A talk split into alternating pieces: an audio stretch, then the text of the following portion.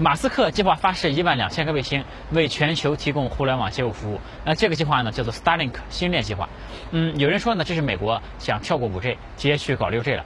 嗯，还有人说呢，这个马斯克这个计划就是一个为了骗投资的一个 PPT 项目啊。还有人说呢，这个计划呢，主要是为了和军方合作的，是用于军事目的的。它这个发射这么多卫星上去，可以占据卫星轨道，另外呢，还可以靠这么多卫星这个撞击啊，拦截其他国家的卫星啊。那这个计划星链计划是不是五 G 的竞争对手？那它是不是一个骗投资的这个 PPT 项目啊？另外呢，它能否用于军事用途啊？今天呢，就和大家聊聊马斯克的星链计划。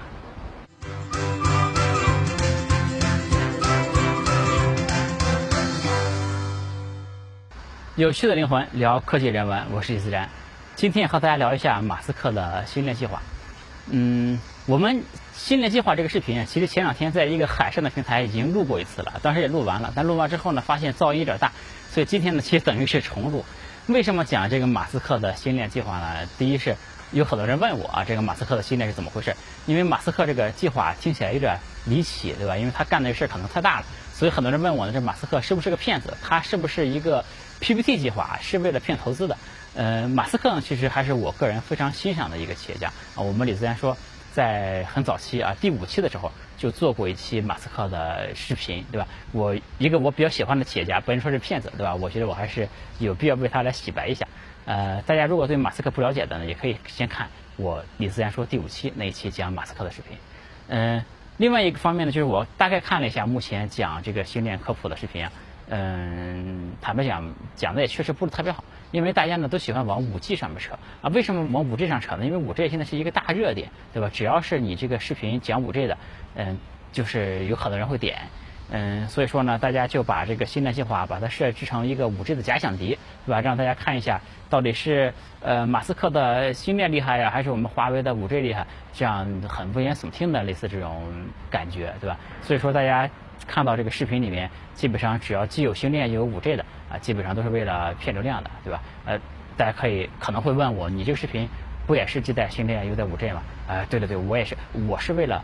澄清这件事情，对吧？我是为了澄清这个星链和五 G 其实并没有什么关系啊，所以我是不一样的啊。首先，这个星链计划怎么回事啊？就是它其实就是往太空啊发很多卫星啊，然后形形成在地球表面形成一个卫星网，为世界提供互联网服务啊。它这个卫星呢有很多特性，我们后面呢可能会陆续讲到。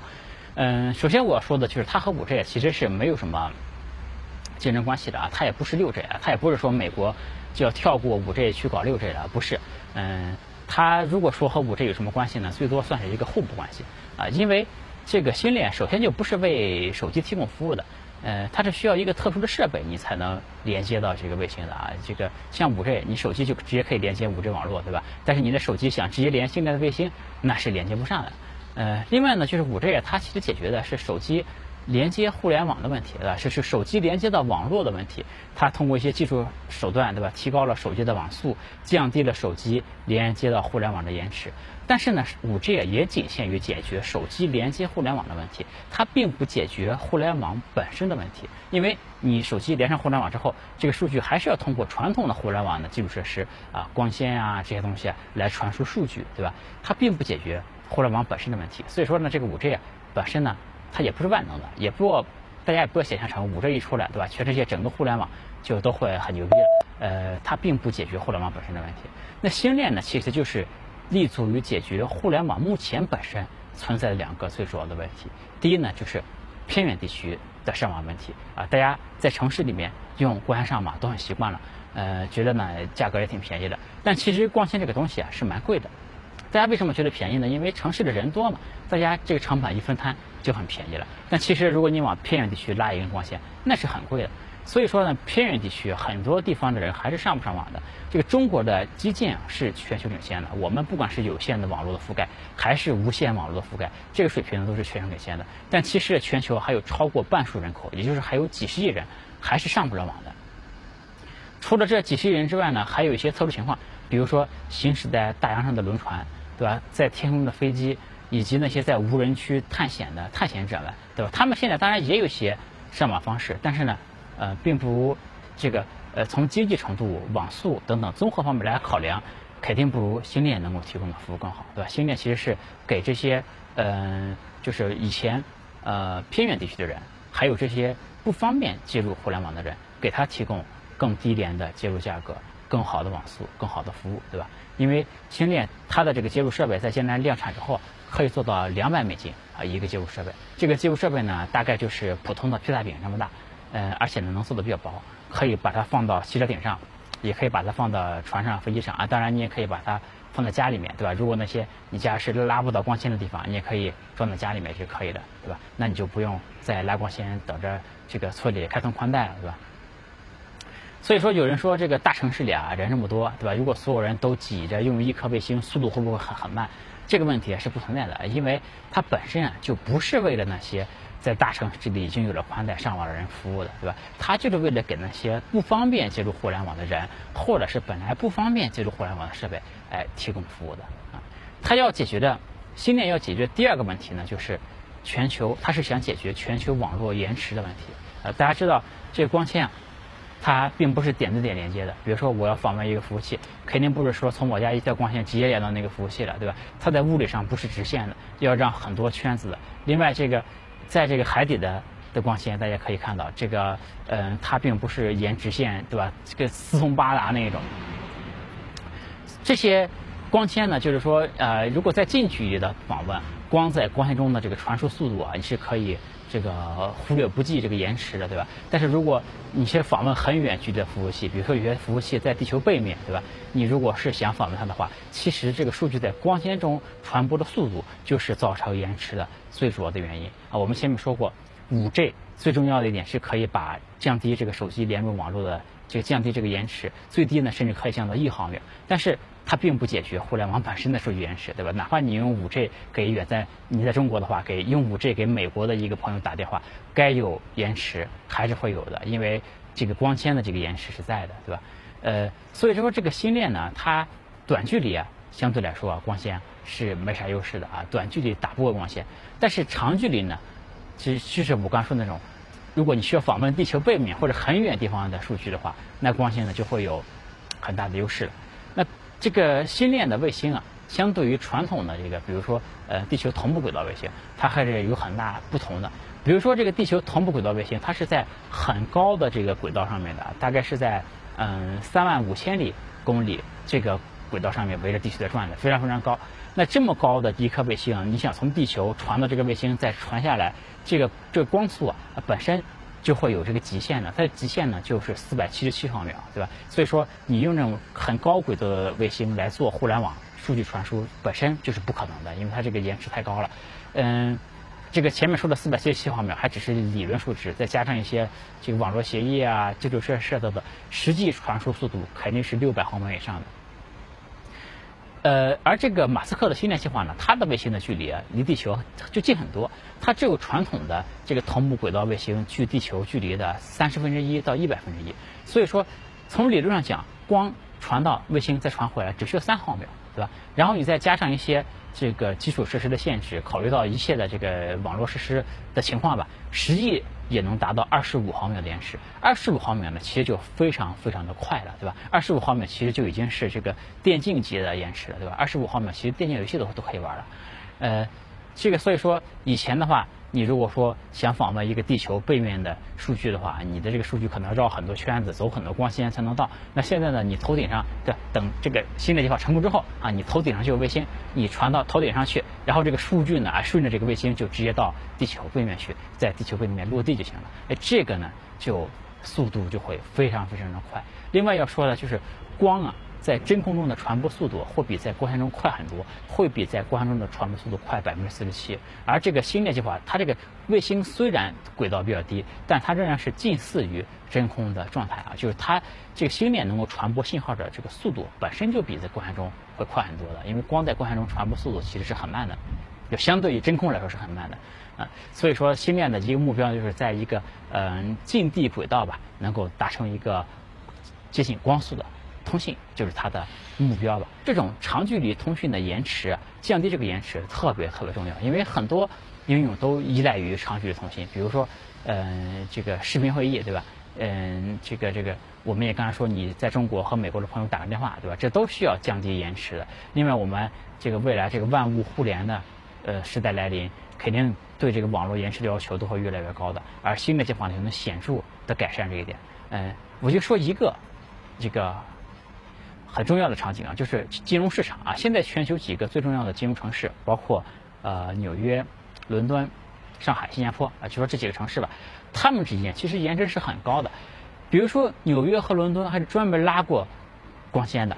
但他们之间的这个访问速度的还是在六十毫秒以上的，对吧？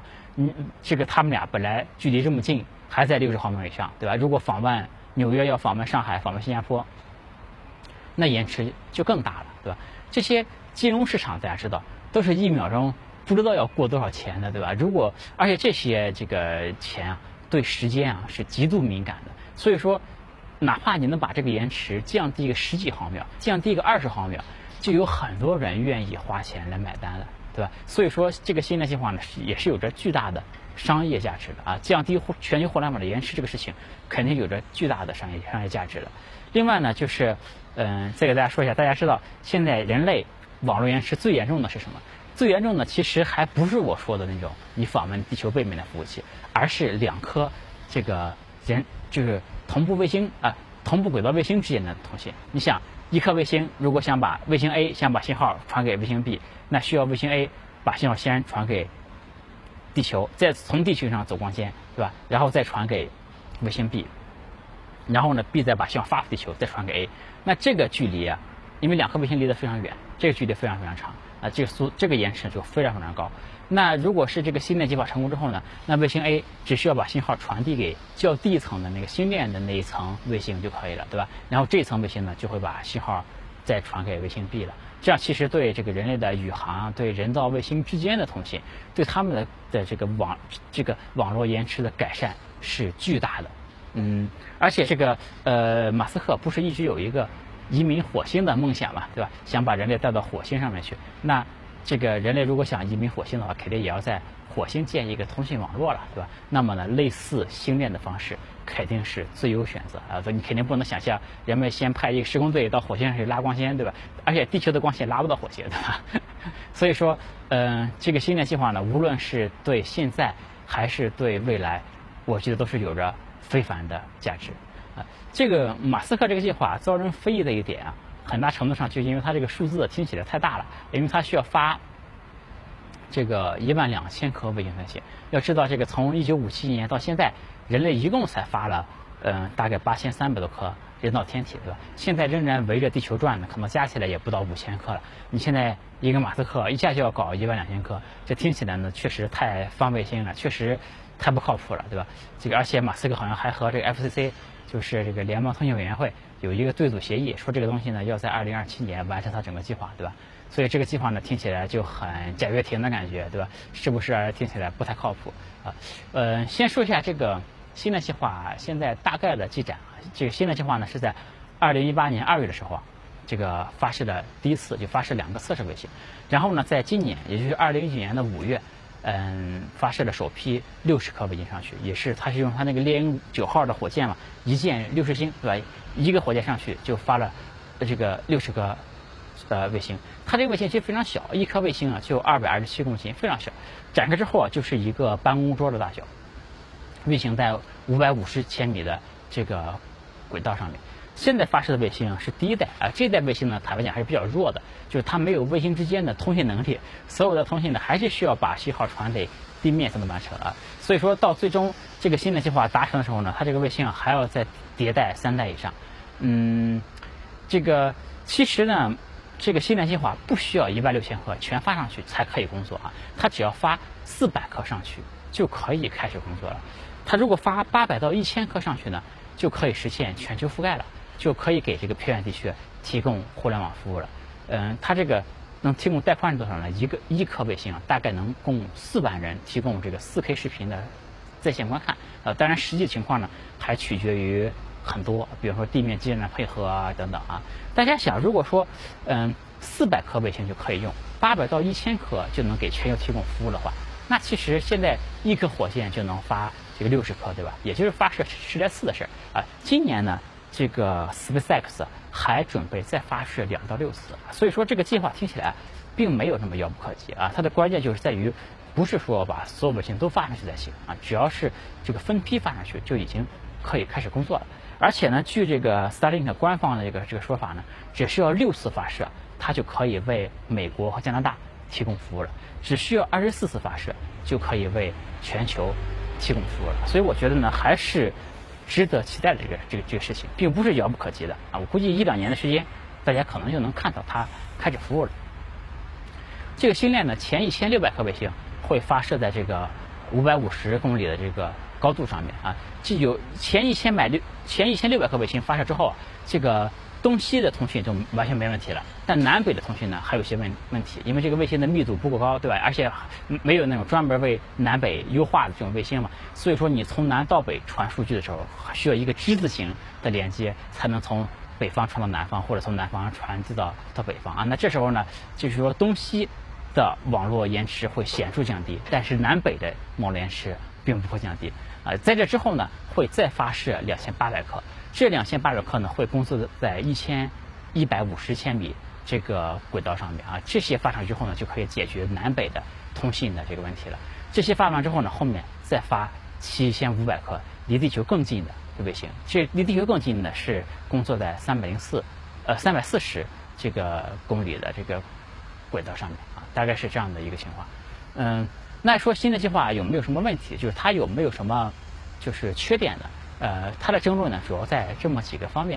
第一呢，就是这个轨道占用和太空垃圾的一个这个这个问题，对吧？因为这个呃卫星啊，它这个速度啊非常快，呃这个近近地卫星，它比子弹的速度还要快十倍，嗯，只需要很小一块碎块碎片就能击毁一颗卫星，对吧？而且这一颗卫星被击毁之后啊，就会产生更多的碎片，对吧？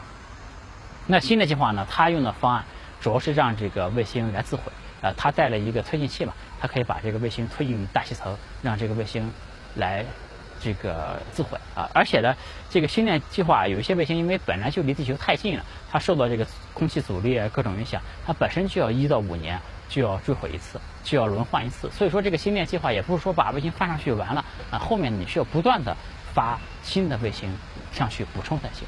那现在呢？这个新的计划的卫星是可以做到百分之九十五都可以在大气层中销毁，对吧？可能剩下百分之五的这个残骸能降降落到地面或者海面上面去。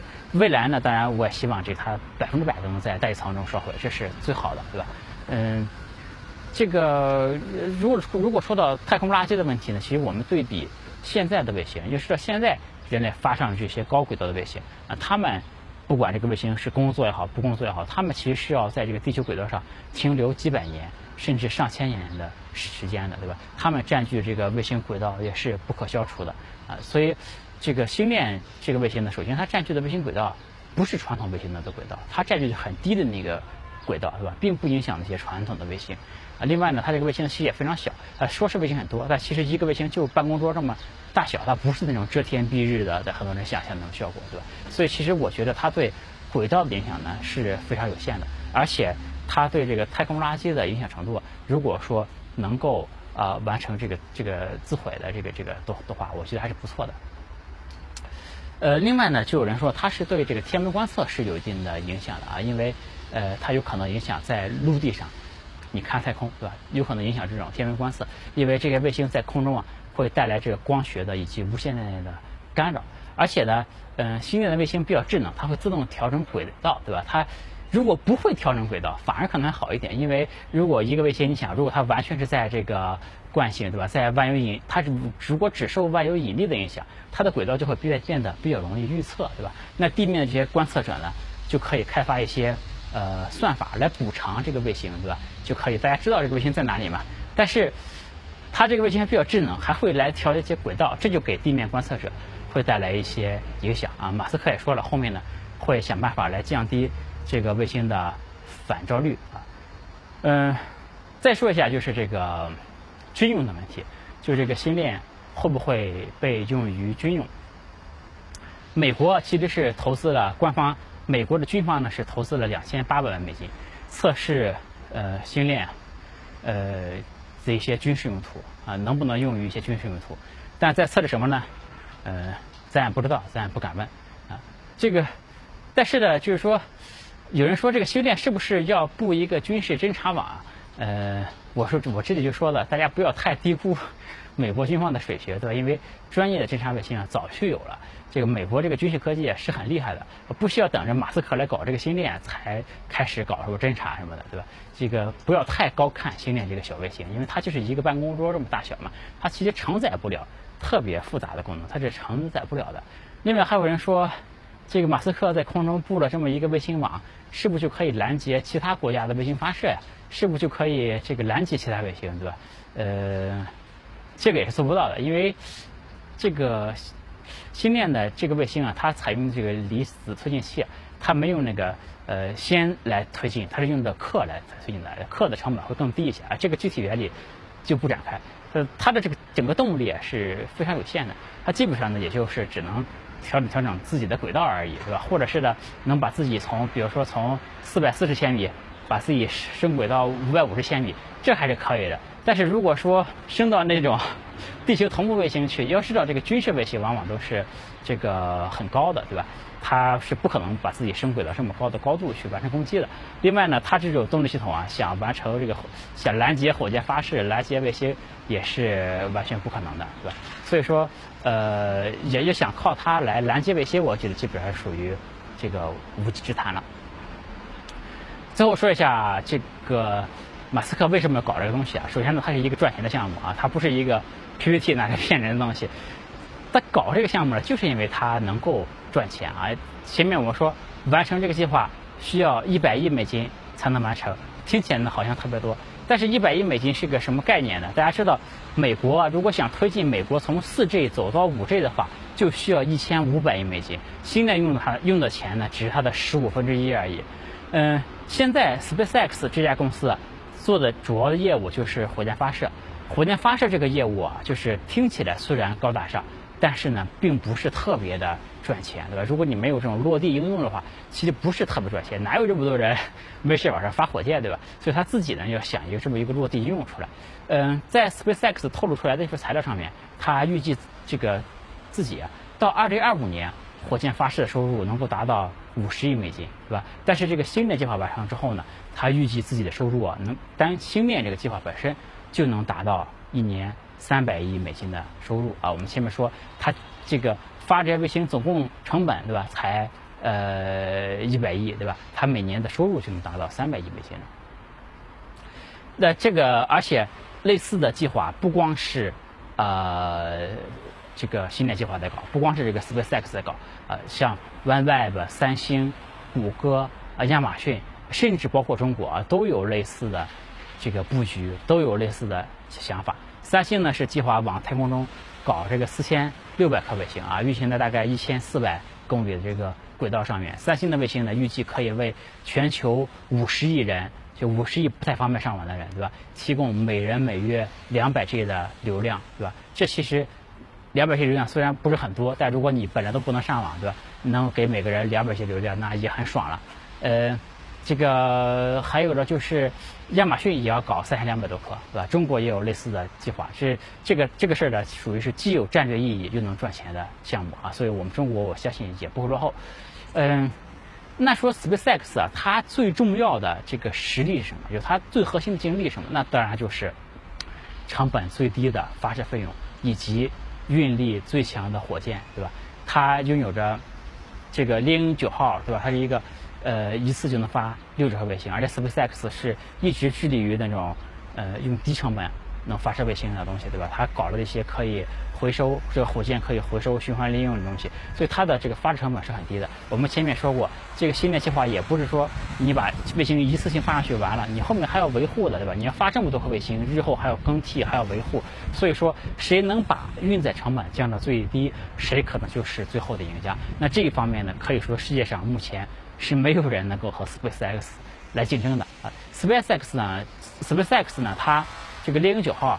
呃，现在是已经不错了，对吧？它但它但是它另外呢正在研究一种叫 Starship 的东西，这个 Starship 呢就更厉害。据说呢，在研发成功之后啊，一次就可以发几百颗卫星上去，一次几百颗，而且呢这个呃这个发射费用就相当于只有猎鹰九号的百分之十啊。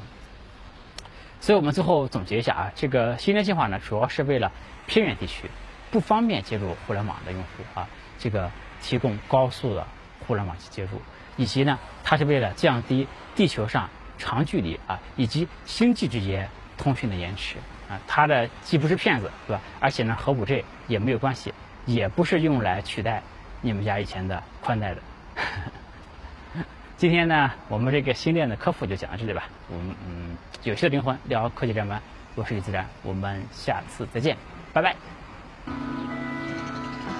发现了一把吉他，可以玩一下。送你美丽的衣裳，看你对镜贴花黄，这夜色太紧张，时间太漫长，我的姑娘，我在他乡。望着月亮。